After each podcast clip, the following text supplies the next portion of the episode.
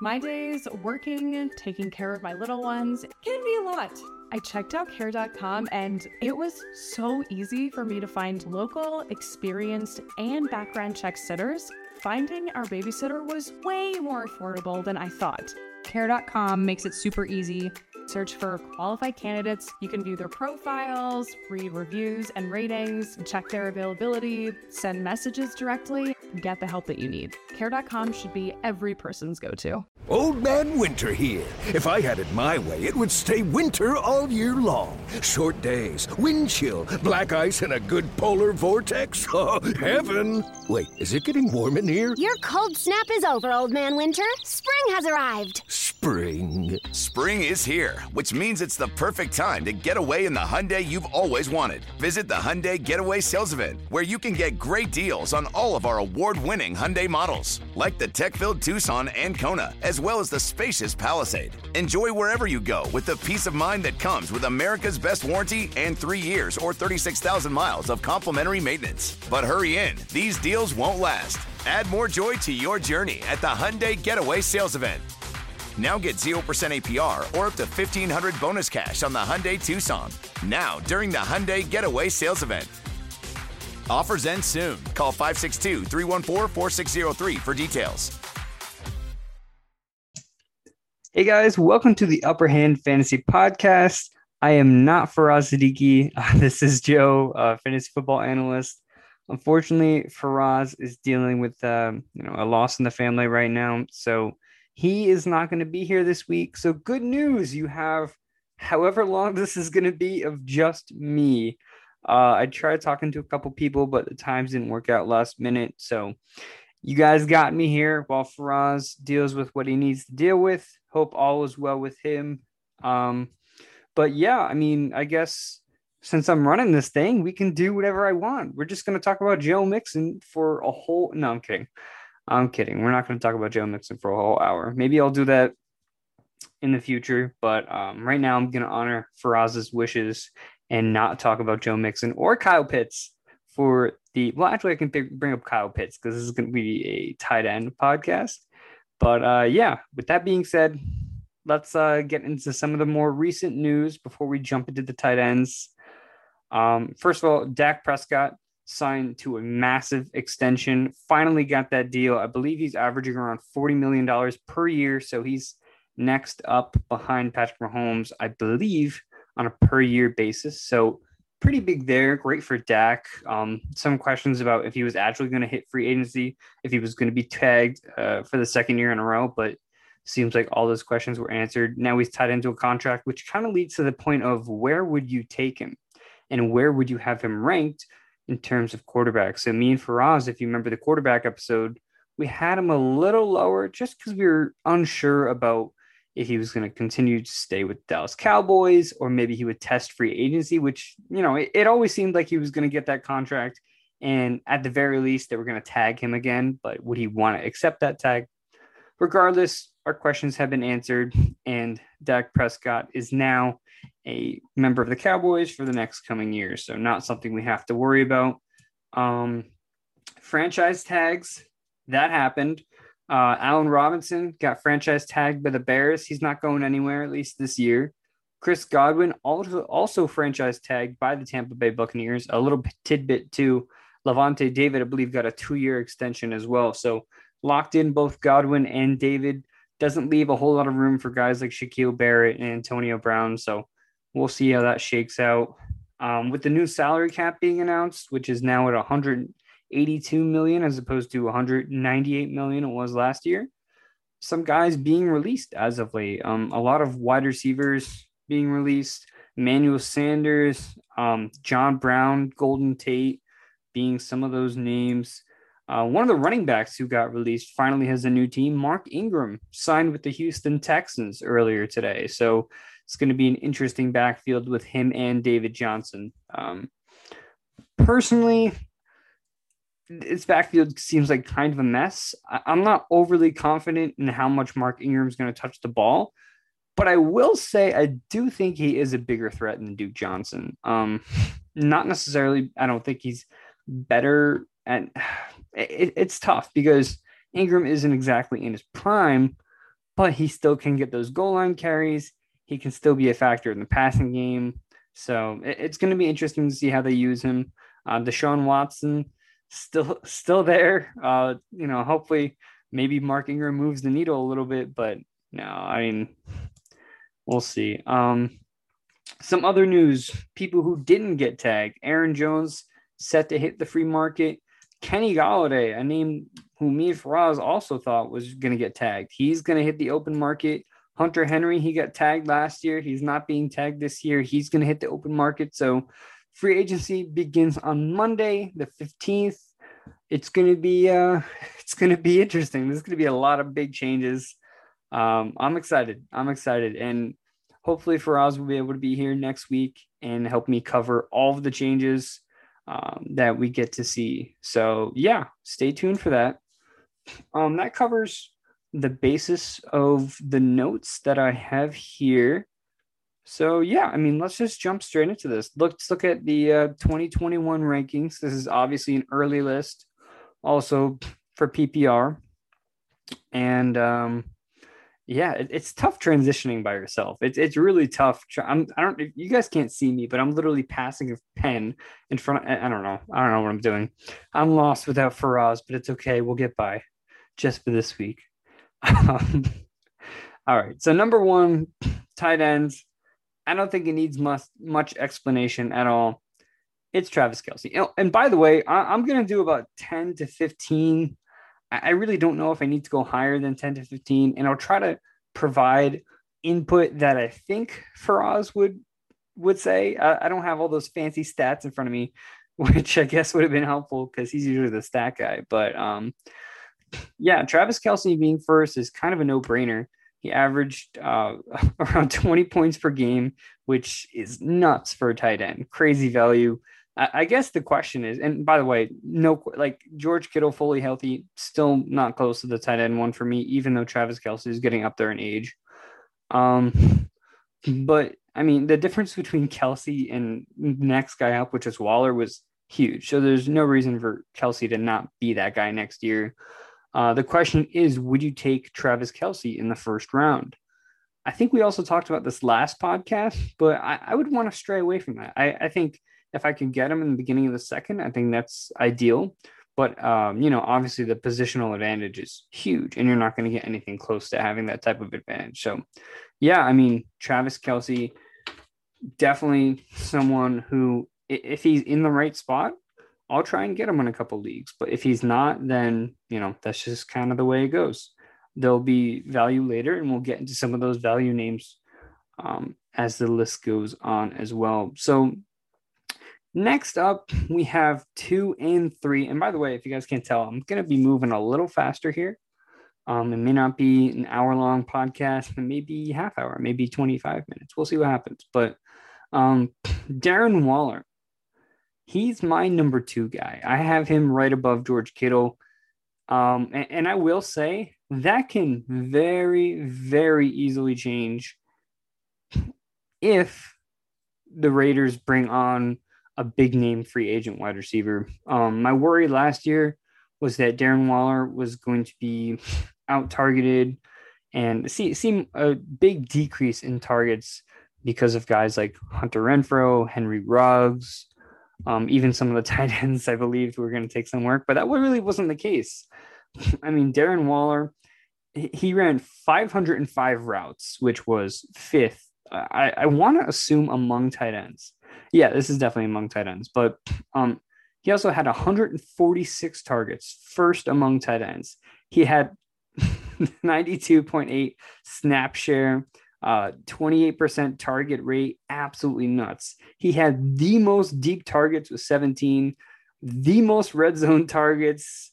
I mean, this guy, I, I'm looking, I'm a player profiler right now, and I'm looking at all these stats. Look at productivity number one in receptions, number two in receiving yards, number two in air yards, uh, number one in unrealized air yards, number one in yards after catch, number three in touchdowns, nine touchdowns. Awesome. Uh, number two in fantasy points per game with 17. So everything about Darren Waller last year was amazing. So uh, he had four drops in the year, not bad. I'm trying to find. Uh, okay, here here's Faraz's favorite stat he, he loves to do this. He loves to talk about um so right here I have fantasy points per route run, 0.55 third. That sounds good. That sounds good.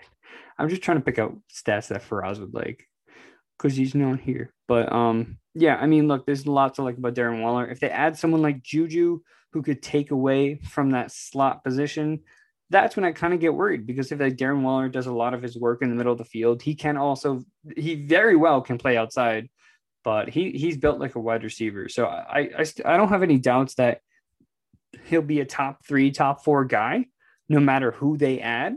But at the same time, between him and Kittle, I, I don't think the difference is all that much. So adding someone like Juju to the to the uh, to a team like the Raiders, who by the way seem very very interested in Juju, would definitely stray me away from having Waller as my second tight end.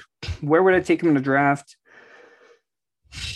That's tough. I mean, third, fourth round, I think that's a good place to target him. I wouldn't want to jump to the second round. But again, it depends on who they add, depends what the quarterback situation looks like. As of right now, it's Darren Derek Carr. For George Kittle, it's unknown. I mean, right now, they're saying Jimmy Garoppolo is going to be the guy, but we don't know if that's going to be true for the uh, the entire year. And there's still a lot of off season to go through. So next up, we have George Kittle. He's my number three. Um, he's dealt with a lot of injuries as of late. I mean, last year alone, he had a hamstring strain, an MCL sprain, which caused him to miss two games, and a foot fracture is the big one that took him out for six games. So, um, George Kittle, for the most part, last year wasn't much of a factor. Um, when he was on the field, though, I mean, George Kittle was third in points per game. He had 15.6 fantasy points per game. Uh, efficiency wise, he had the most yards per route run, which another stat Faraz goes nuts for. So, guys, that's good. George Kittle is still really, really good. And honestly, that's never been the question. The question for George Kittle is can he stay healthy and who's throwing him the ball? Because if it's Jimmy Garoppolo, fine, he can get the job done. But if the 49ers upgraded quarterback, if they trade for a guy like Sam Darnold, um, I think that's even an upgrade over Jimmy Garoppolo, who at best is a game manager. But Sam Darnold He's got that huge ceiling. He's got, you know, that raw talent. So if, if they can use him right with that, which I think Shanahan can, then uh, George Kittle could definitely be. So scenario 49ers get Sam Darnold and Raiders get Juju Smith. George Kittle easily my number two, Darren Waller easily my number three. But they're not going to move much from that position um, outside of that. So yeah, that's one, two, and three. Now I'll give you guys a second because I'm alone. I can keep saying that because I'm sad. But who do you think number four is going to be? I feel like the obvious answer might be someone like Mark Andrews, maybe Hunter Henry. Um, some of you guys might know who I'm pointing to, even though the quarterback situation doesn't look as good as it was going to. I'll give you a second. I'll give you a second. TJ Hockenson. So TJ Hockenson is my tight end for he had 101 targets last year, which is huge. And now potentially Kenny Golladay, Danny Amendola, and Marvin Jones leaving in free agency, which opens up a ton of targets. Um, and look, even if they do add someone, TJ Hockenson is going to be the number one there because I, I, really don't see the Lions going for someone like Juju and Allen Robinson's taken, Chris Godwin's gone even if they draft a wide receiver early, if, if they draft Ja'Marr Chase, which he's not going to make it to them in the draft, but even if they do, I think TJ Hockenson's still going to be the number one guy there. So he's in for a lot more targets next year. Um, he, he was pretty efficient when it came to being on the field. I mean, ooh, he did have 11 drops, which is not good. Uh, where's this yards per route run? Where is it? 1.6 yards per route run, 14th. Okay, well, maybe he doesn't look as good, but you know what? 10.8 fantasy points per game, six touchdowns, 328 yards after catch, 723 yards, 67 catches. I mean, this guy produced. And even if he's not the most efficient guy, that can still go up, especially if they start playing him more outside because of Kenny Golladay being out of the picture. So, yeah, a lot to like about TJ Hockenson.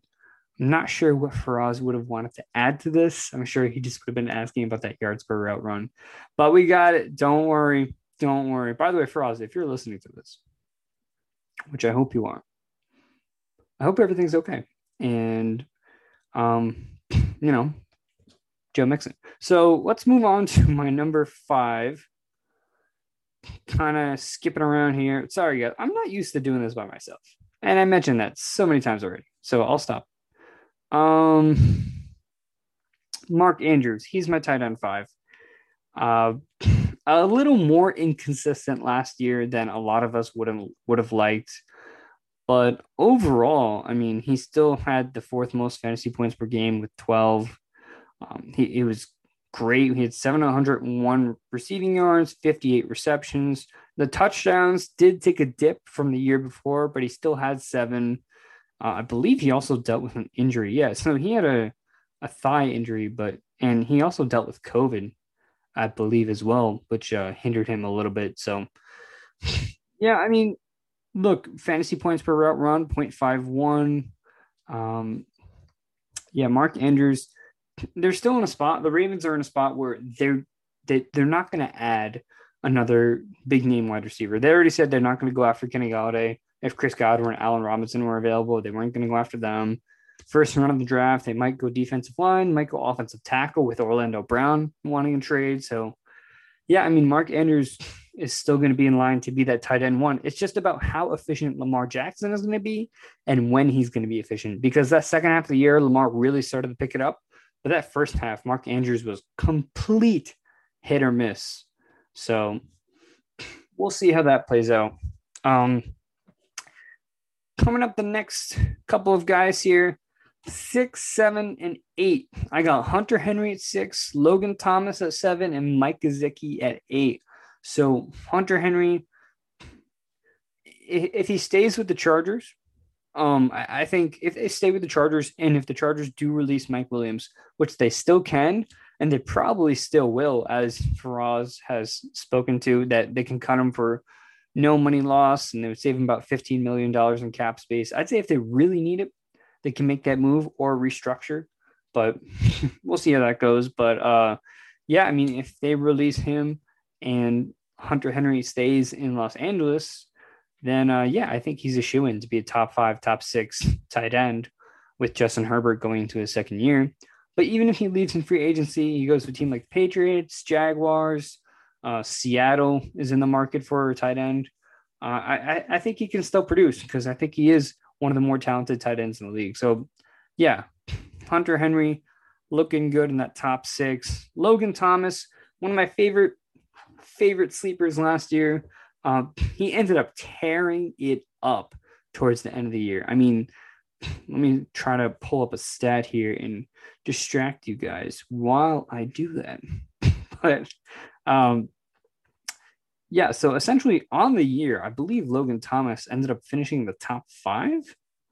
yeah, Logan Thomas on the year finishes the tight end four, which is nuts. And I mean, Robert Tonyan finishes the tight end three, so maybe not as nuts as it sounds, but yeah, Logan Thomas. Let's go to the second half of the year. Let's go week nine to week 16. Let's see how he did there. So Logan Thomas in that span scored 13 points per game. Okay, let's go a little later. Let's go week 11. I think that's when he really started to pick it up. Now we're up to 14 points per game. I mean, towards the end of the year, Logan Thomas, by the way, Darren Waller, week 11 to 16, 22.3 points per game. Also very notable. Um, also from our other guy that we're going to talk about, Mike Gesicki, in that span, week 11 to week 16, Mike Gesicki, 15 points per game with Tua, just Tua. So yeah, both these guys, someone, both, both these guys, um, really looking forward to see playing next year. But both teams who could potentially add wide receivers that will steal their targets. Logan Thomas for Washington, if they add someone like Curtis Samuel, which they've been rumored to be interested in, or maybe they spend a first round pick on a wide receiver to um, play opposite of Terry because that's not something that they have then yeah, that could hurt his chances because Logan Thomas like feasted off those high target values. Um, but I do think it is kind of a Darren Waller situation where Thomas is just very, very talented And even if they add a couple of small name guys, he could still be very, very valuable next year. So just keep an eye on where his ADP is.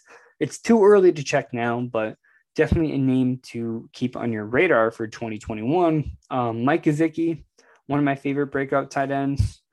But the Dolphins are prepared to make a big splash, whether it's DeVonta Smith, Ja'Marr Chase, Kenny Golladay.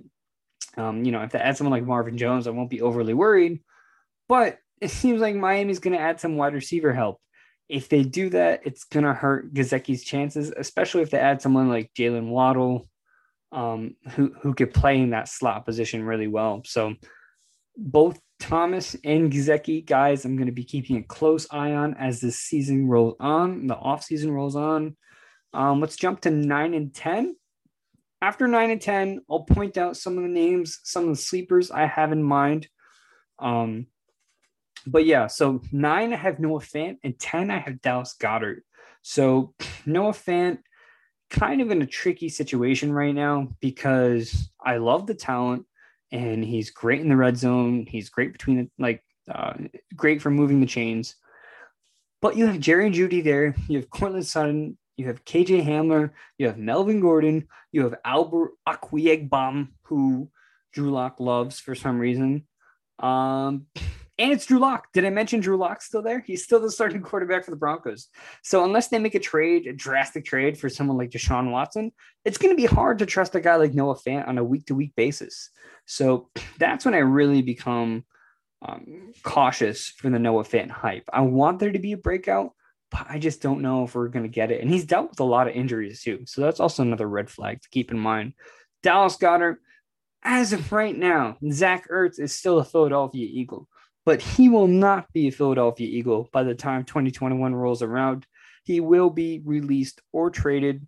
Um, we had a notification earlier in the week saying that Ertz, an Ertz deal could come in the next couple days or so. He's apparently owed a lot of money, but uh, I, the interested teams at this point seem to be the Colts and the Seahawks, both teams that I think he could do well at. And I think um, those teams would put Zach Ertz in the top 15 conversation. So, yeah, we'll have to see how that goes about. But when Ertz is officially gone from this Philadelphia Eagles team, Dallas Goedert has potential to be that top eight, top six. And I, I wouldn't even be crazy. I, it, it, wouldn't even be crazy to label him as a top five guy because Jalen Hurts had a ton of passing volume to the tight ends. It was just kind of split between even Richard Rodgers, Zach Ertz, and Dallas Goedert. So if he's able to hone in on just Goedert and they still have a mess of wide receivers, he could be very, very valuable next year. So in Dynasty, now is a great time to jump on Dallas Goedert. You might have to overpay just a little bit, but trust me, in the end, it's definitely going to be worth it. Um, okay, what names do I want to pick out here? Um, let me just also talk about this real quick. Robert Tonyan, I have him at 13. Um, Tonyan had like way too many touchdowns last year, which, and I know that was the argument for Aaron Jones last year, right? Aaron Jones had 17 rushing touchdowns or whatever it was. There's no way he's going to do that again. So there's no way I'm drafting him that high. And um, Robert Tonyan had 11 touchdowns, which was the most of all tight ends. But he was also very, very good as a receiver. He had um, 9.9 yards per touch. He had 88.1% catch rate. He was number one in target separation. Oh my God. He was number one in target separation among tight ends, number one in target premium, which basically means the most bang for your buck. Um, and he had the most fantasy points per target in the league uh, out of tight ends. And he had the highest QB rating when being targeted out of tight ends. So Tonyan produced and he produced very, very well. He's a restricted free agent right now, but he is in line to be that guy for the Packers next year. We'll just have to see. I mean, because the targets weren't necessarily there when Davante Adams was on the field. It was more so Tonyan might get like a lucky touchdown or a, a big downfield catch. So it, it's really going to depend on if the Packers do add a wide receiver through free agency or the draft, which is what I'm worried about. Because typically, before Robert Tonyan, um, there wasn't really a big name tight end that the Packers used. I mean, they just kind of didn't use that position for a long time. It was the wide receivers. And now, if it's Davante Adams, or let's say Will Fuller, or let's say they draft Rondale Moore or someone of that stature, it's really going to hurt his value. And he's going to be a complete hit or miss, just like he was in the second half of the season. Uh, that one game against Atlanta, Robert Tonyan had three touchdowns, which definitely makes him look a lot better than he was on the actual year. So, um, Tonyan, someone I'm cautious about. But look, if the Packers don't add anyone threatening, Tonyan's going to be right back into that top 10. So, don't worry. Let me take a breath. Usually when Faraz is here, I can breathe a little bit. Okay. So I'm gonna name three sleepers, maybe four. Okay, four sleepers that I have for you guys right now. Uh, Irv Smith, Kyle Rudolph was released.